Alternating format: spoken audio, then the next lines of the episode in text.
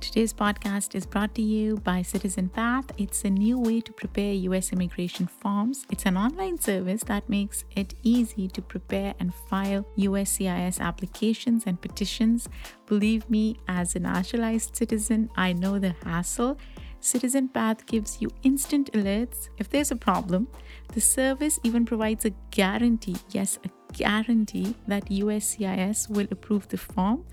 Citizen Path was designed by immigration attorneys, but it's significantly less expensive than an attorney.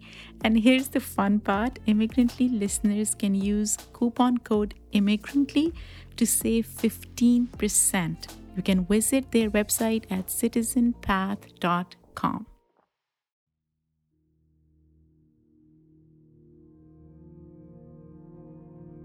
The first night, I'm in a like a a, a smallish cell with with ten bunk beds in, and then my wife my wife didn't know where I was.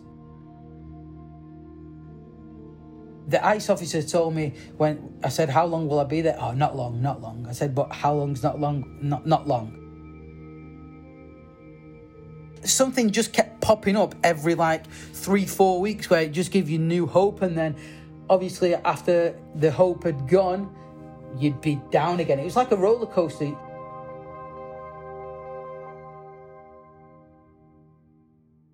Have you ever thought about what impacts bureaucratic mistakes within the immigration system can have on individuals, their personal relationships, careers, freedoms? I know we don't talk enough about how incompetent our immigration systems are, but my today's guest is going to shed light on it through his story. He's not an expert on immigration, he's not a lawyer, he's not a professor, but his lived experience says it all. Our guest today has a story that really touches your heart. Craig is from England. When I read about his story, I was shocked because to me, Craig Doble, who is British, has a British accent, is white. What could possibly go wrong with his immigration process in the US, right? I mean, come on. He has already won half the battle due to who he is, how he looks, how he speaks. True, right? Mm, not so true. He moved to the US in 2015. Eventually, he ended up in England. He is currently living there. And there's a whole story as to why this happened. Well, Craig, when he came to the US, he fell in love with his wife, a US citizen, and he decided to settle down. However, he mistakenly didn't fill out a page, seriously, a page in his visa renewal application, which led to his arrest and detention by ICE.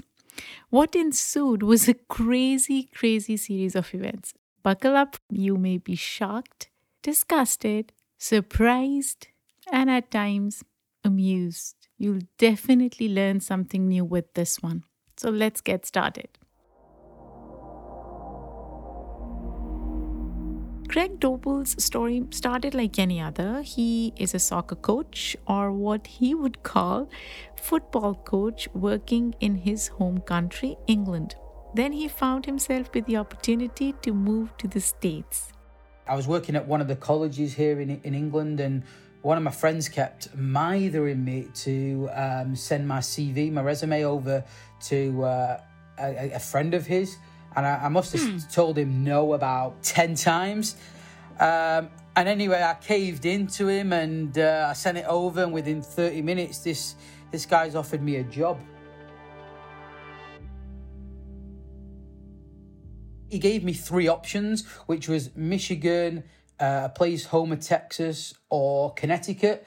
And he, he said, Don't make any decision right now. Just think about it over the weekend. This was like on a Friday night he, he rang me literally 10 minutes later and said, We've got something else that has just come in. We think you'd be the perfect fit. So I've never even heard of Grosse Pointe or many places in Michigan apart from Detroit, to be honest.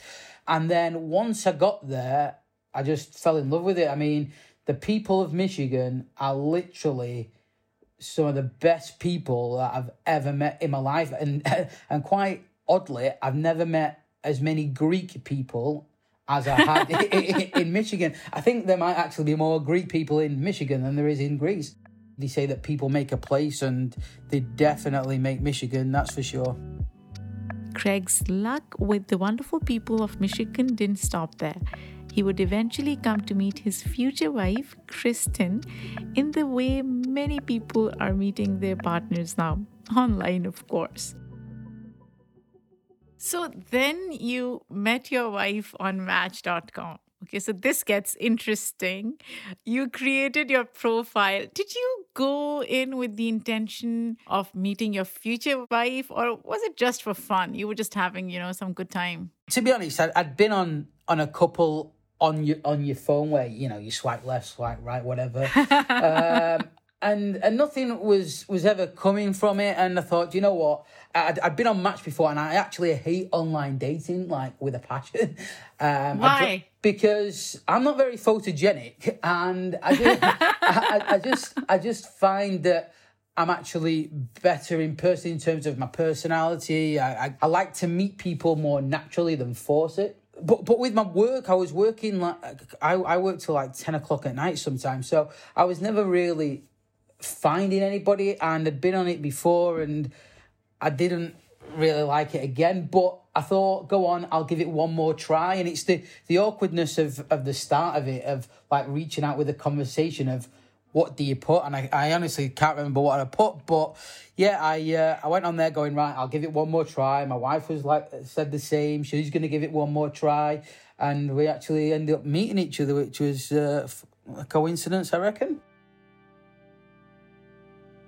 So, what was about her that got your attention? At first, I didn't think she was interested because she was terrible at replying. And I thought, oh, okay, well, this is going nowhere. And then she told me that it's because she was at work and she didn't have the app and stuff like that. So I was like, okay. Before I met her, I was interested in speaking to her first and and stuff like that. So I, I called her and we was on the phone one night and I said, How long do you think we've been on the phone without looking? And she said, hmm. Probably an hour and I said six hours.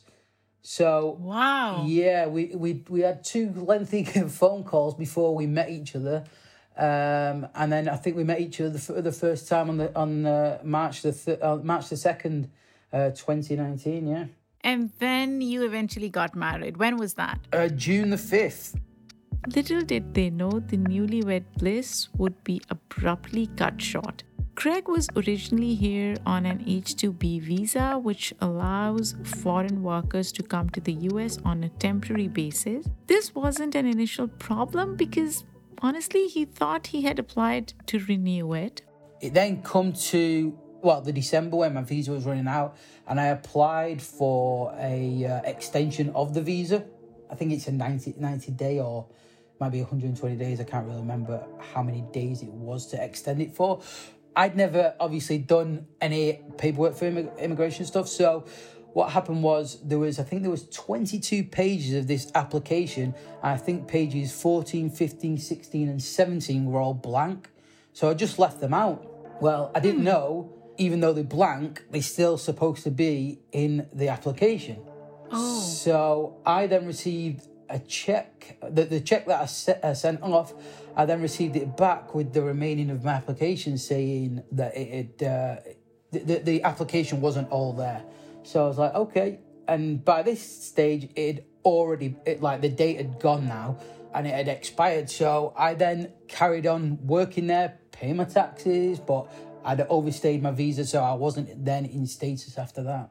So this was all before 2019. In 2019, you get married, you settle down, and then in September 2019, you were arrested by ICE. You don't have a legal status at that point. Did you think of applying for green card then because your wife is a US citizen? Yeah. Um, so this is going to sound a bit stupid now, but when we got married, we said, okay, well, we're going to apply for the green card, but let's just wait for my medical records to come from England because um, there's three three uh, steps to the application, and if you do all three together, you save a thousand dollars. We just wanted to to save that, and uh, that's why we decided to wait. But my medical records took seven months to come.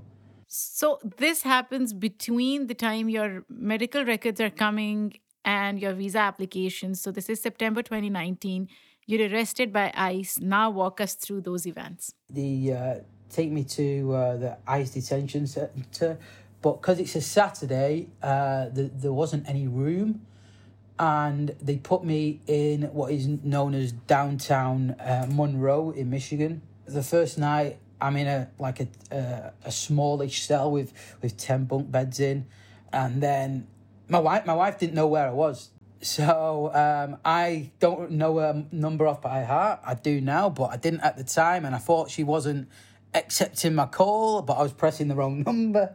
On the Sunday, she comes to visit me, and we just, I'm just like sobbing and cry. I've never cried so much in the last 14 mm. months than I have in my, all my life. She said, I have a, we have a lawyer. He's going to help us get through this. And I said, well, I have to go back home. And she said, no. And then I'm then taken to the immigration place on the Monday and the ICE officer told me when I said, "How long will I be there?" Oh, not long, not long. I said, "But how long's not long? Not not long." so I said, "Okay," and they then take me down to the uh, downtown Detroit to the field office, and they take it on my fingerprints, and I, I, was there like eight hours, nine hours for the whole day, just fingerprints, and that was it. Photograph, and my wife rang while I was while I was there. She was with with, with the lawyer the attorney, and then they took me back. And again, I said, "How long? How long? Uh, it, it won't be long. It won't be long." So little do I know, on the wall in the facility that I was at, I didn't know this until like eight months into it. Though it does say on the wall, it is very unlikely you will see a judge within two weeks. It's a minimum fourteen days. And that, that's what my lawyer told my wife that it would be the minimum 14 days, which it, it turned out to be 17 days yeah, so I, I, I lost about 25 pounds in four weeks. I couldn't eat. I was, I was all over the place. Never been through anything like that ever.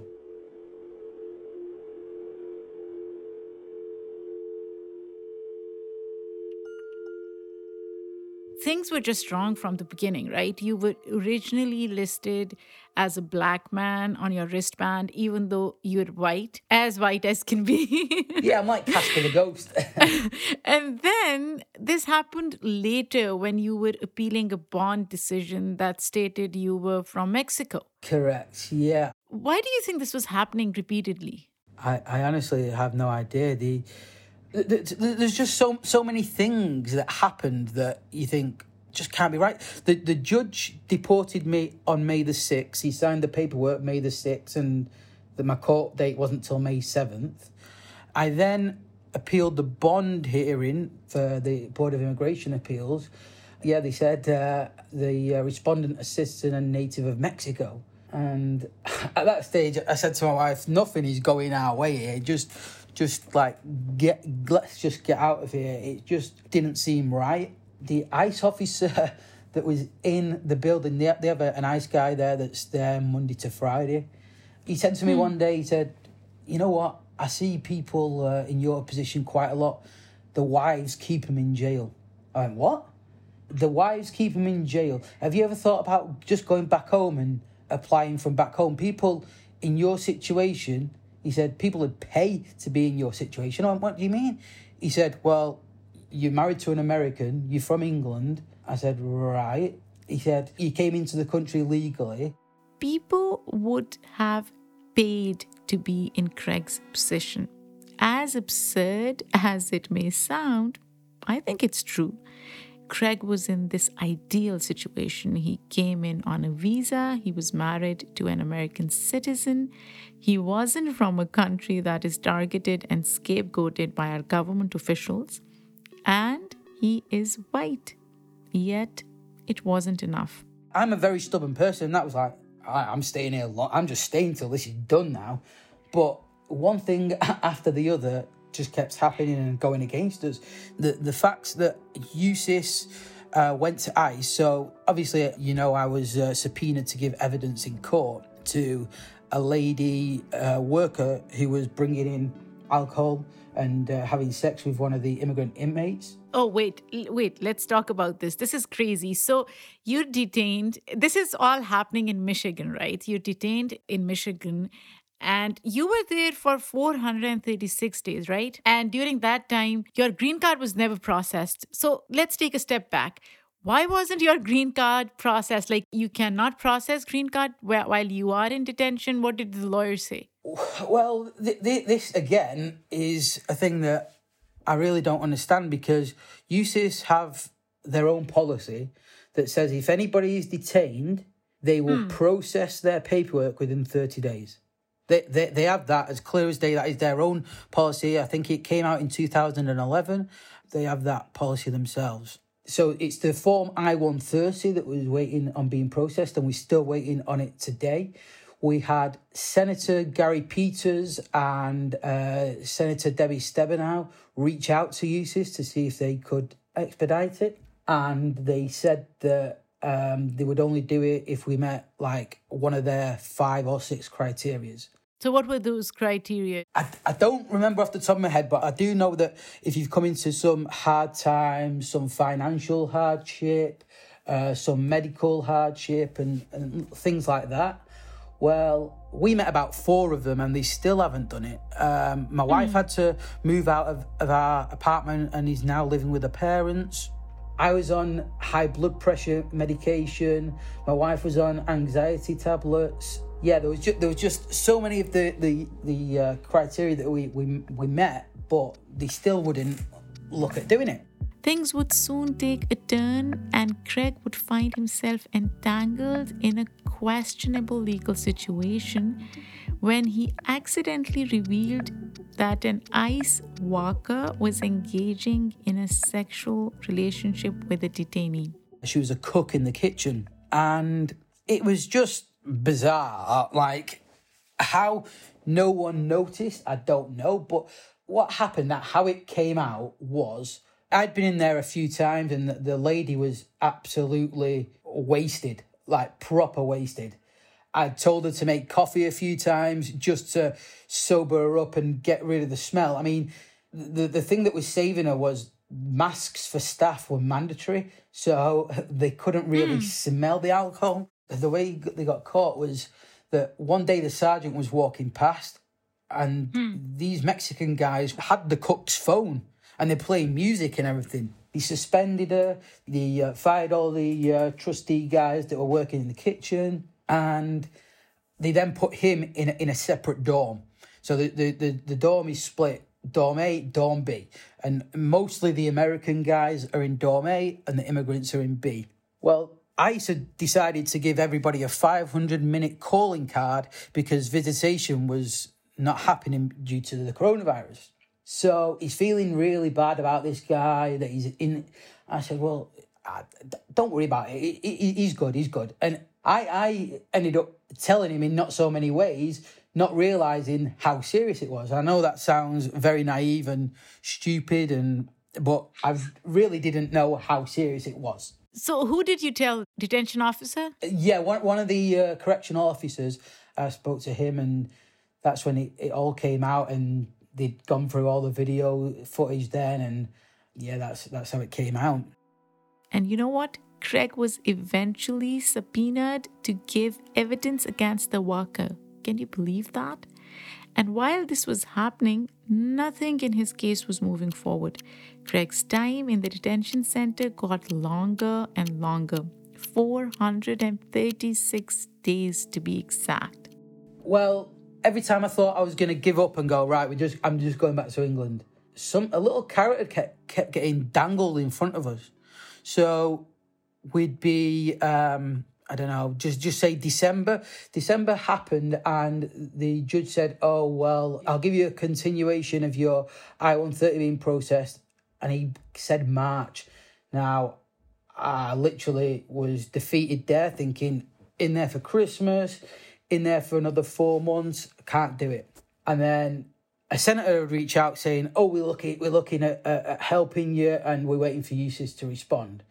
Then they'd have to ask more information. Then it was, "Oh, we've got an appeal coming up," and then USIS and things would happen. Then coronavirus happened, and it was trying to get me out on medical grounds, but they wouldn't get like release me on medical grounds, and something just kept popping up every like three, four weeks where it just gave you new hope, and then obviously after the hope had gone you'd be down again. It was like a roller coaster. So, what we didn't talk about before is why exactly Craig got arrested in the first place. It wasn't one of those scenarios where ICE came knocking on his door. Craig was initially arrested on a DUI charge. He was arrested for drunk driving. At the station, the police notified him that they had contacted ICE after seeing that he was there without legal status. Now, I am not condoning drunk driving.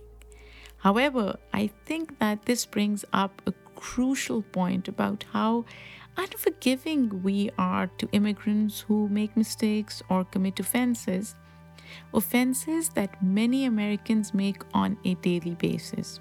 Immigrants are held to a higher moral standard and face dire consequences when they fall from it. I know I am an immigrant. I, I, I understand how serious drink driving is. I, I, I totally get it. But when, when you when you see people from America that were brought into the same facility as me, and hmm. they're on the sixth and eleventh DUI, and they're doing not even a like half, they're not even doing a quarter of the time. One guy got 93 days. You're thinking, wow, they're using your nationality against you.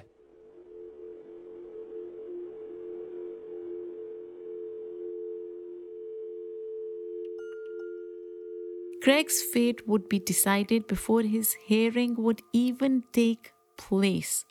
The judge that was assigned to his case ruled that he would be deported the day before the trial.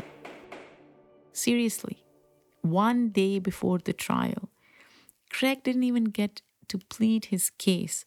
So much for that honorable judicial system, right? Unfortunately, this type of instance is not unheard of. The fates of detainees are completely dependent on the type of judge they get, the mood those judges are in, how sympathetic they are.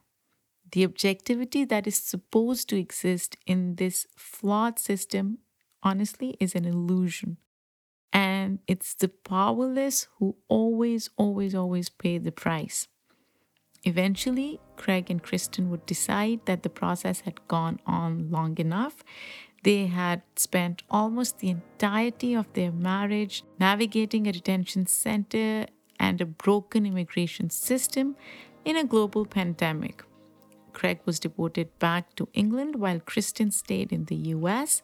She briefly visited him for Christmas with the intention of coming back in spring, but the bureaucratic challenges of immigration don't just end at the detention center.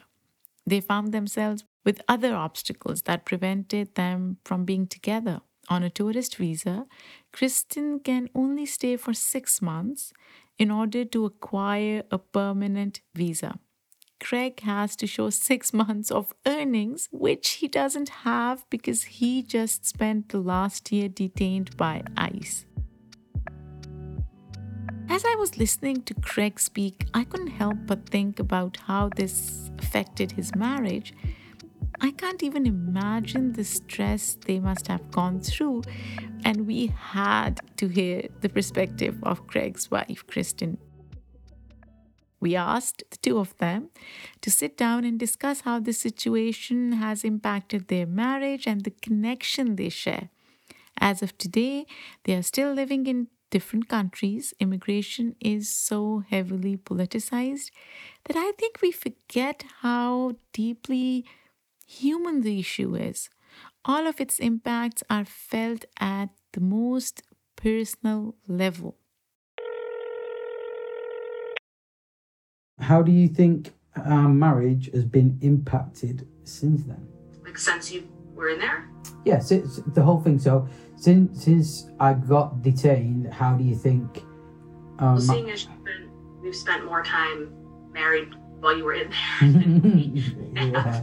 since you've been out. I don't know. I think it's probably bene- I mean, in a weird way, maybe like benefited it a little bit because I think you're kind of forced to, um, and maybe this kind of goes into the next question too, but you're kind of forced to do different things. You know, obviously, we can only communicate a certain way. Like, I couldn't call you, you could only call me, which sometimes was a good thing and sometimes a bad thing. You were able to see each other twice a week. And obviously, when COVID hit, then they closed down, so we weren't able to see each other at all. I don't know. I think while, yeah, we did lose 14 months of our lives with you being in there, I think ultimately it probably saved our marriage. You know, we were able to connect or maybe reconnect in a different way because we were forced to. Because we had to write letters back and forth to each other, or we only could have 15 minute phone calls at a time, or we had to make the most out of the hour a week that we got to see each other. I, you know, I think, I don't know. I don't know a lot of people that were that have been married for 20 years that could handle that kind of like the stress and stuff that comes along with that kind of separation. I, I well, I, I I think it in a weird way we got to know each other far more than we could have possibly imagined. Like for example, if I have something wrong, I I want to talk about it there and then, and it took me a long, long time to realize that when you are emotional, I have to leave you for a while until you are then able to, to talk about it. Um, I don't know if that's an English American thing and an English thing that we do it a different way, or you know, but yeah, that that that, that took me a while to get used to, and you know, I just I I, I, genuinely believe that it brought us closer together in a very strange and weird way, and we we just had to to make the the most of of it. Obviously, I hated it when you were Uh, at like your dad's your dad's birthday or Christmas together, Halloween together, Thanksgiving together, and I was missing out on that stuff. But yeah, I, yeah, just I, I, I genuinely think that it brought us closer together, and we know each other more. And with the writing of letters, we probably know more about each other than we would have known if I if I hadn't have been in there. I think it also like our changed the relationship or created a better relationship with our extended family. Like your mom and me. Yeah, you never talked to mom so much, did you? Every day. Don't talk to your yeah, I could to her more for 14 months than I did to my own mom. My sister, you and my sister. I mean, you had your little pen pal thing going back and forth, and you and my mom and my niece, and then my mom, you know, when she came to visit with me. I think those relationships definitely benefited from the situation. Oh, 100%. 100%.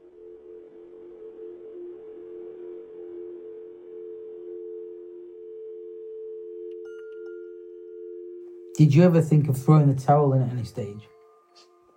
Oh, that's I don't see that question in here. No, but it is part of what was that that was there before. no.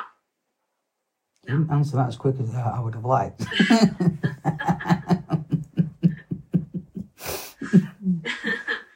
I never thought about throwing in the towel. Please, I already had too much invested in you. I was going to pay for a divorce on top of all that. the the the one thing You're an, inve- you're an investment at that point. Yeah. Uh, the one thing that I would say in terms of not succeeded yet with our marriage is just starting a family.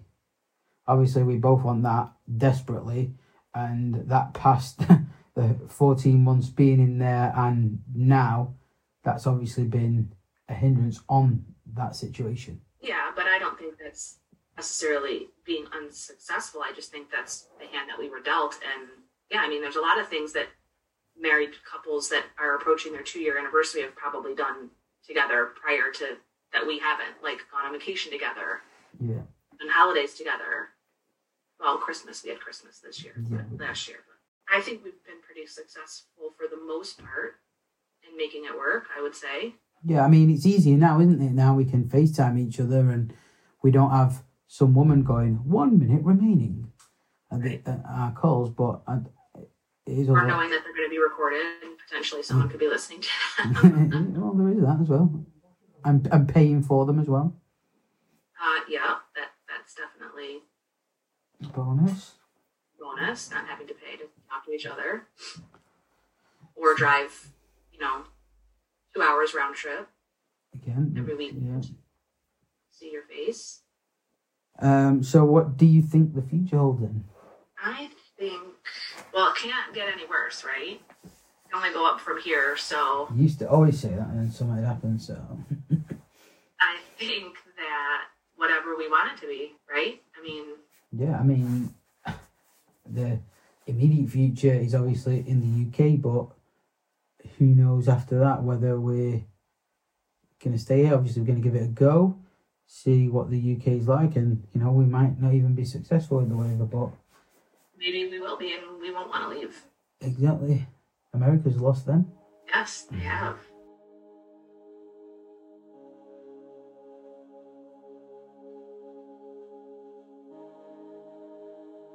Well, what I hope people will take away from this particular episode is that our broken immigration system robs people of real moments they can't get back.